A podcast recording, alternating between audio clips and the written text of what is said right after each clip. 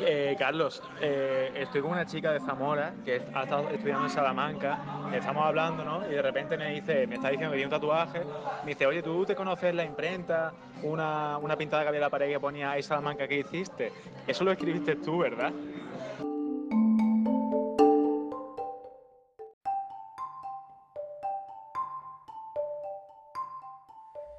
Escuchabas a Lucas y más adelante te contaré un poquito más de él.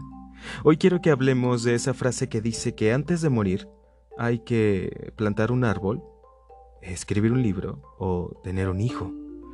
No he hecho ninguno de los tres, pero hoy quiero contarte cómo creo que alcancé un poquito de eso llamado eternidad. Todos estos son esfuerzos para trascender, para no ser olvidados, porque nos da miedo que nuestro paso por la tierra haya sido en vano.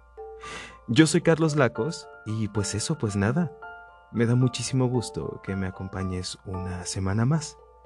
Quiero hablarte de un momento muy especial en mi vida. Corrí el año 2012 cuando me enteré de la posibilidad de hacer un intercambio académico. En mi escuela había una beca buenísima que te mandaba a estudiar a cualquier punto de la chingada, siempre y cuando en ese punto de la chingada también te quisiesen a ti. Un par de días antes de que la convocatoria cerrara, así como no queriendo la cosa, corrí por todos lados en la universidad para tener los papeles listos. La verdad es que con eso del síndrome del impostor, del que ya te platiqué en el episodio 4, me cuesta mucho pensar que a mí se me den esas oportunidades. Y lo hice y me fui. Fue una de las temporadas más hermosas de mi vida. Nunca me había ido tan lejos de casa y sentía que en ese lugar, tan lejano, podía permitirme ser más yo, porque nadie me conocía, porque no tenía nada que perder. Conocí gente maravillosa, amigos que se hicieron familia, que me enseñaron una manera distinta de amar. Me sentía seguro y caminaba por las calles sin miedo. Las fiestas eran eternas y por supuesto que también estudié. en una de las universidades más lindas del mundo, según yo, y los blogs de viajes. Mis días eran mágicos y me dolía pensar que en algún momento eso se tenía que acabar. Y a manera de epitafio me inventé una frase que repetía bastante, como echándole la culpa a las circunstancias de todo eso que yo sentía. Suspiraba y decía, Ay, Salamanca, ¿qué hiciste?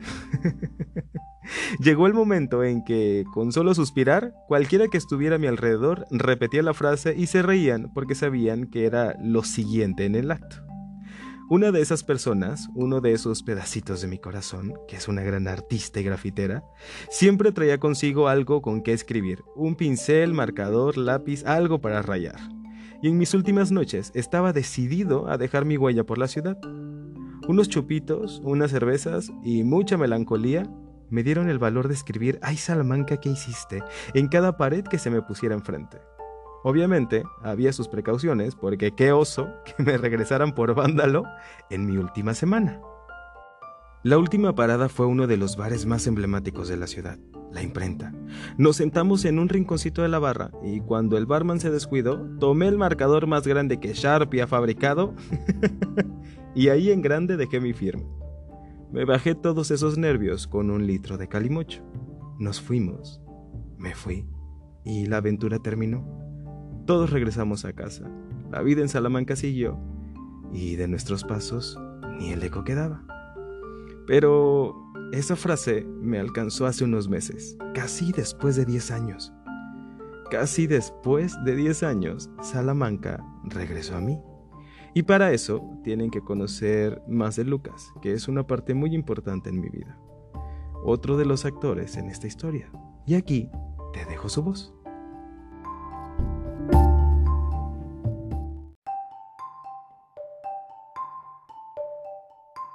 Tío, que, que, que, es muy fuerte. Tú imagínate, yo estoy hablando con ella y de repente me dice, ¿tú conoces eh, la imprenta tal? Había una frase que decía, eh, hay Salamanca que hiciste, no sé qué. Y digo, sí, claro. Y de repente digo, sí, claro, claro, claro que la escribió Carlos, ¿sabes? De repente digo, no me jodas. Y de repente me dice que tiene un tatuaje, tío. Es que es muy fuerte, tío. Es que se ha tatuado nuestra puta frase, tío. Que sí, tío, que sí, que es que, es que no, eh, es, eh, la vida es así, tío, es, es flipante, tío. ¿Tú te acuerdas aquel día que estábamos en el bar? O sea, pues lo mejor de todo es que no lo tiene ella, lo tiene ella y lo tiene una amiga. Y bueno, y luego la gente que no sabremos, que habrá leído eso y se habrá montado una película, tío. Una persona se tatuó una frase mía.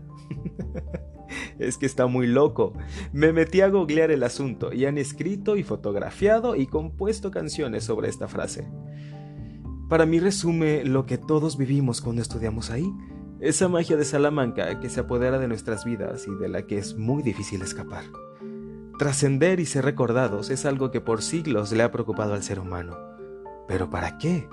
por el mero ego de creernos tan importantes que aún después de nuestro tiempo, en el tiempo, sigan hablando de nosotros, o porque con nuestro ejemplo y acciones seamos capaces de generar algo más allá de nuestro poder, algo que sirva y que sea útil o que inspire. Plantar un árbol a pesar de que no veamos sus frutos, pero que alimente y dé sombra a alguien. Tener un hijo que más allá de que sea el heredero de nuestros genes, sea un ser humano que se preocupa por hacer un mundo mejor. Lo de escribir un libro me parece lo más difícil de esta lista, pero puedes empezar hoy con una palabra o una frase. Puedes hacer un cambio en el tiempo diciendo palabras de aliento, algo bonito, después que tus palabras sean revolucionarias y que se unan a otras voces. Y a ver, esto de Ay Salamanca que hiciste no lo estoy poniendo a la altura de nada, pueden todos calmarse, solo que me parece muy bonito que después de esa noche cada que a esta chica alguien le pregunte sobre el significado de su tatuaje, dirá que una vez conoció a un tipo que conocía al tipo que escribió la frase.